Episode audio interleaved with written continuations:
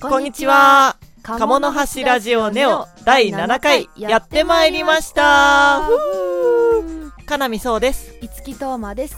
ごまだよ。ちょびです。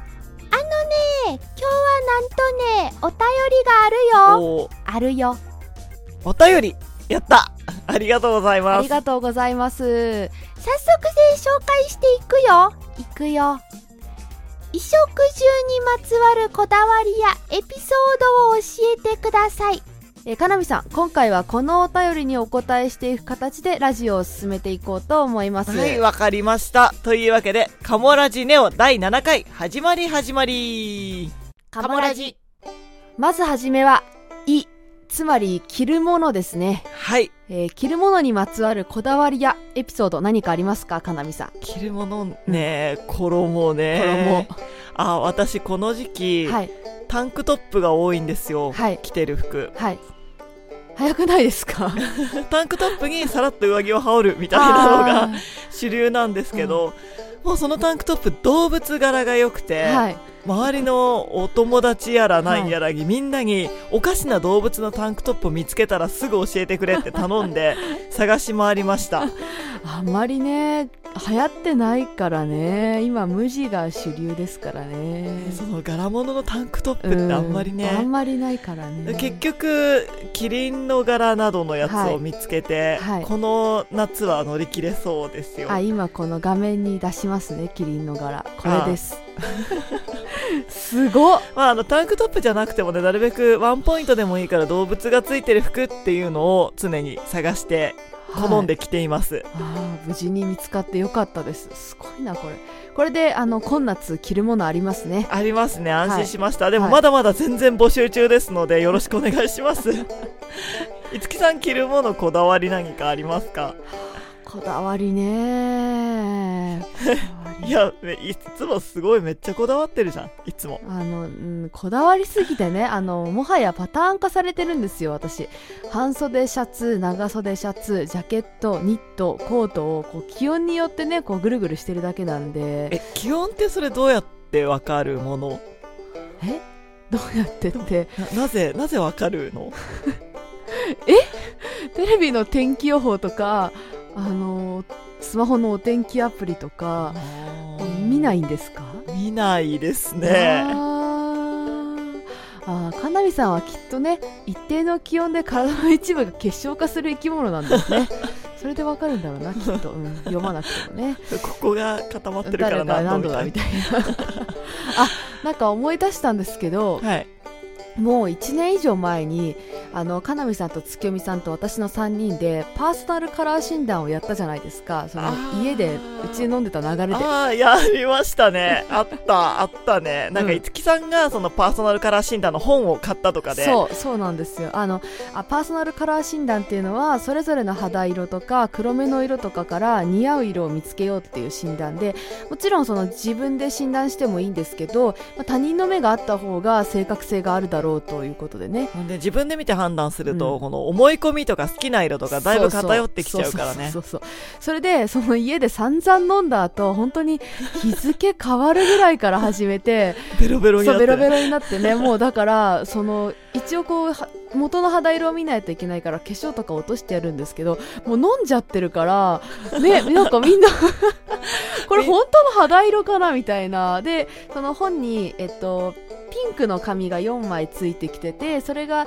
一見ピンクなんですけどよく見るとちょっとこう青みがかってるピンクとかオレンジ寄りのピンクとか言ってこうそのパーソナルカラー診断の診断ごとにあの色が分かれててあれをこう顔の横に当ててねあの どれが似合うとかお前マジそれはダメやめた方がいい。それ本当になんか死ん死んでるみたいな顔色になるから 今聞いてるとピンとこないかもしれないんですけど、結構如実にわかるんですよ、いや似合う似合わない。そう合う合わない。そう。生きてる死んでるみたいなのが。でこの合う色だとすごい肌が明るく見えるっていうのでやったんですけど月読みさんとかね結構すごい綺麗に出ましたね彼はね。得意じゃない色があって得意じゃない色を当てるとあもうそれ本当やめた方がいい。あのそれ会社早退したい時に使いなみたい 具な合が悪いふりをしたい時に着るとやっぱ具合悪く見えるんですよ。見えるっていうねあえてああやっぱり私はこの色とかこのデザインは得意じゃないんだなとかこれは似合うんだなっていうのがねあれ絶対守ろうって思いました、うん。面白かったですね。あれねもうあれ面白かったですね。うん忌憚のない意見を他二人から聞けて非常に良かったです。よ 結構ね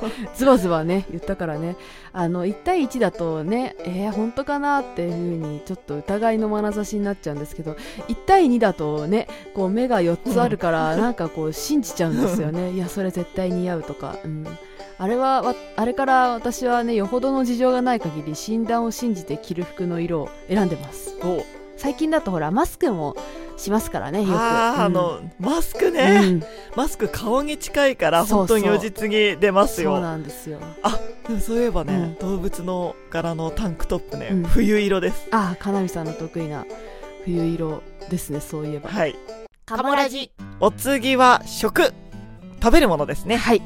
あの、以前のカモラジネオでもちょっと触れましたけど、最後の晩餐かな？ああ、うん確か。最後の晩餐、出られない。出られない部出ら屋の時か。れない部屋の時にね、これに関しては、かなみさんがびっくりするぐらいハマると一途なんですようん。ずっとそればっか食べちゃう。あの、純粋な疑問、別に煽りでも何でもなくて純粋な疑問なんですけど、飽きないんですか？いや飽きるまで食べ続けるんだよ。はあ。私2回目で飽きちゃうからな。だいたいねん。3ヶ月サイクル。3ヶ月サイクル結構食べますね。ね、ワンシワンシーズンぐらい食べてるんですね、今まででじゃあかなみさん一番ハマってやばかった食物ってありますか？やばかった、うん。いやあーのね、うん。三大やばかった食べ物ってのがあって。すごい三大。これは美味しいんですよ。ああ美味しいんですね。1はい。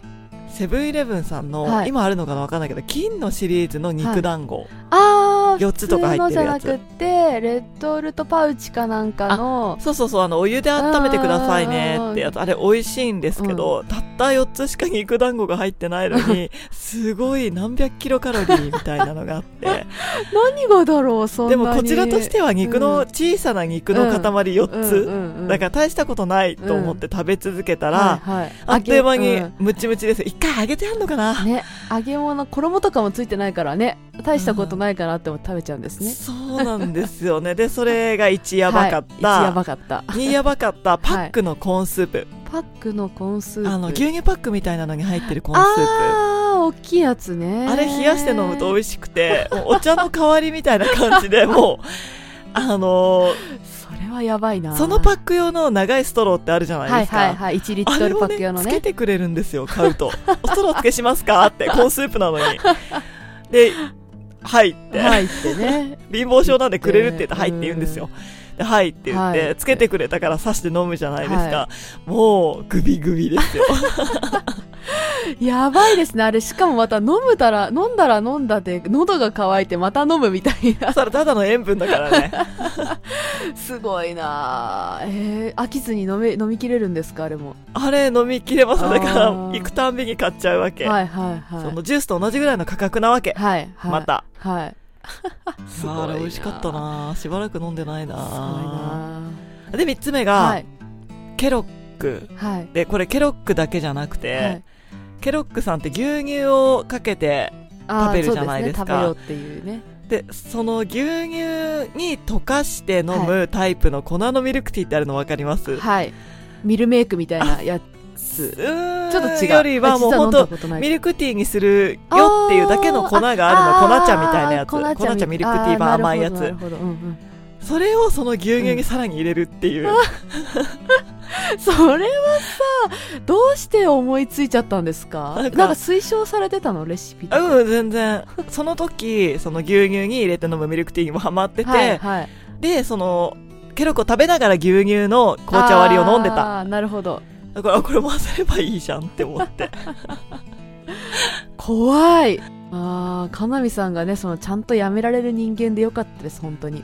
皆さんもくれぐれもお気をつけくださいね。う。ん。今聞いてちょっと美味しそうって思っちゃった人。あーうんそうだね、うん。やっちゃう可能性があるからね。うん一方ね五木さん毎回違うもの食べたい派ですよね。そうなんですよ。私もねその一時期毎度毎度ね料理するの面倒だし、うん。これからの時期暑いし作り置きして、まあ、それを冷蔵庫とかに入れといてちまちま食べようっていう風に決心して作り置きレシピとかまで買った時期があったんですよ。あああの見ますよ。そのカリスマブロガーの人そうがよくやっそうそう1てるやつ。週間作り置きみたいなやつ。あったんですけど実際やってみたらまあ忘れるんですよ。とにかく忘れる。それは作ったこと自体を忘れちゃうってこと？そう。やばいよね。作ったことを忘れてしまうから結局毎回料理しちゃうんですよ。で料理しちゃってから気づくんですよ。えなんなら気づかないで a few days ー顎をあごを しちゃうことがあって 冷蔵庫に作り置いたのがあるのになんか自分でもびっくりするぐらい覚えてられなくって a few days ago しちゃう。なるほど。え、うん。大丈夫それ？いやわかんないんですけど私の中でその作ったら終わりなんですよ。もう一はあ回作ったら終わり。もうそれに関してはもう終わりでもう記憶から消しちゃう。だから作り置きしても無駄だって諦めて 今は毎回食べる分だけ作ることにしてます。あでもその代わり、うん。これ生涯で人生で一度しか調理しないよねみたいな謎食材に強いよね。ああ確かにその一回ねロブスターを丸々いただいて独り占めもね悪いから悪いしけせっかくその殻ごと丸ごといただいたんで、ん。それを丸ごとスープにして魔法瓶に詰めてメリゴのお稽古場持ってったりねしましたね。あれあ あれ謎だったね。なんか試食みたいに紙コップかなんかみんなが持ってたコップかなんかについで回ってねうんほら急にロブスターの汁を振る舞われるお昼ご飯の時にね。まあ、そんな謎食材もどしどしカモラジお待ちしておりますので、あのねえっ、とこの場合劇団メリゴの劇団事務局でいいのかな？はい、あの劇団事務局にお送りいただければ 我々の手元に来る手はずになっております。あの事務局わからなければ問い合わせしていただければすぐお返事しますので。はいお待ちしてますカモラジ。さて最後は10住むところです。えー、かなみさん何か住むところでこだわりやエピソードはありますか？えーこだわりはね、賃貸、実家出てからは祖母のとこの下宿を経てずっと賃貸なので、はい。まあ、そこそこですよ。まあね夢夢のマイホームじゃないからそうねそう、賃貸だとどうしてもなんか妥協しなきゃいけないんで、うううんうん。エピソードね、あ前のお家一人暮らしそこの一人暮らししてたうちは6年ぐらい住んでたんですけど、途中かはらい。雨漏りがするようになりまして、はい。普通のお家なんですよ。綺麗なマンション、うん。えかやぶき？普通の綺麗なかやぶきのマンションって何？なんかサス重要文化財じゃん。雨漏りしてちゃダメだよ最近流行りのねサステナブルのね。かやぶきはあれ意外と盛りませんからね。あそうだねいやあの本当に普通の家なんですけど、うん。天窓みたいなところがあってある日テレビをディズニーチャンネルを見てたら、はい。急になんかバタバタバタバタみたいな音がして、はい。なんだろうと思ったらその天窓かはらい。染み出てきちゃってて、あある時決壊しちゃっったんでしょうね。天窓の何パッキンみたいなそうそうそうパッキン。うん。穴？かいやけてた？もうパッキンがちょっとと古くなってたのかなんかで。でそこからまた滝のように バタバタバタバタバタって。怖っ。でそれをきっかけにはい。出窓のところとかがぼちぼち盛り始めて、でそうですね。うん大家さんと不動産屋さん呼んで、はい。見てくださいと見てくださいって。大家さんもなんかちょっとこんなに持ってると思わなかったわらみたいになってて。てでその後ねマンションのうん。外壁はい。工事入ってましたよ、はい。はいあーじゃあ全部の。他のところもちょっとぼガタがね来てたんですね。うんあれは恐ろしかった、うん。そこから先もうちょっとした雨でもう雨漏りのことばっかり考えちゃあって気になっちゃうんです、うん。今のところは盛らないのででもうん。最初12年はずっと雨降るたんびにドキドキしてた、見てた。ー その雨漏りはどうしたんですか？直したの？直してくれるって言ってたんだけど直しますねってうん。大家さん、大家さんも結構仲良かったんですけど、はい。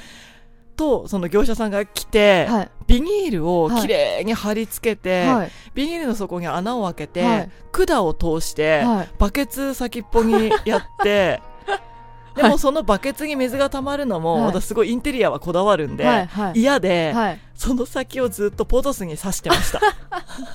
あもう観葉植物にね水やりにサステナブルですよ。から ちょっとわかんないけ もうそどの、まあ自然界の流れとしては合ってますよ。仕掛けはだんだん慣れてきたんですけど、うん。バケツっていうのだけもう耐えられなくて、お飲みって思って。これそんな五木さんははい。住むところのこだわりあるんですか、私はあー住むところには和室が欲しいんですよ私。最近ねやっぱり賃貸でもどうしてもへまあ普通の多分買うようなお家でも減ってきてるんですけどね和室畳がねあそうですね。わざわざつけるっていう感じですよね、うん。えでもなんで和室欲しいん？あの私寝るときに布団がいいんですよ。であのもちろんベッドの方があの床から高いので起き上がるのが楽とかその床から遠い分ハウスダストとかホコリとかを避けられるっていうのは分かってるんですけど、うん。分かってるんですけどうん。その小さい時に読んだねマザー・テレサの電気の漫画があってね。急なマザー・テレサ。あのその中でマザー・テレサが晩年修道院のベッドから落ちてあわや大怪我。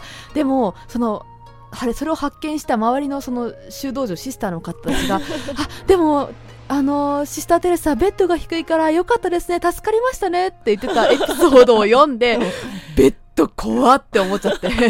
マザー・テレサの全く本筋じゃないエピソードが心に深く刻まれちゃってんのね。あそう他のね本筋のエピソードはぼんやりしか覚えてないんですけど、うん。そのベッド怖だけ異様に覚えてて、うんね。へー。どんだけ怖かったんだろうねねえそのいくら？小さな五木ちゃんは。そういくらだってね善人で聖人と言われている人でもさ高いベッドから落ちたら骨折しちゃうわけですよ。でも悪人も善人も変わらないですか関係ない関係ないだからら怖いと思った。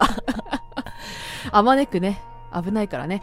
そんなわけでね畳と布団が寝るときはいいなって思うわけなんですよ。ああなるほどね。それさ低いベッドならいいんじゃない？ああ本当だカモラジ。はい、あのね、これでね、かなみといつきのね、衣食住のこだわりやエピソードについて話したよ。いろいろあった。いや意外といろいろありましたねありましたねやっぱりね、うん衣食住365日24時間考えて、はい、より良くしようと悩んでることですからね、思うところもいろいろあるわけですよ。はい、頭使ってますからねその分ね、皆さんも衣食住こういうとこにこだわってるよとかありましたらぜひ教えてください雨漏りの対策とかも教えてください。気になる。雨漏り怖がりすぎじゃない？カモラジ。はいというわけでいかがでしたでしょうか？鴨の橋ラジオネオ第7回ラジオの感想や我々二人への質問、こういうことをやってほしいなどのお便りがあれあれば、動画の詳細欄にあるフォームから送ってくださいね。いつも皆様からのお便りは楽しく拝見しておりますアンケートフォームの方は匿名でお便りを送れますのでどうぞお気軽にどしどし送ってくださいねお便り待ってるよ。楽しみ。チャンネル登録もぜひぜひよろしくお願いします。それでは、今回はこの辺で、さようなら。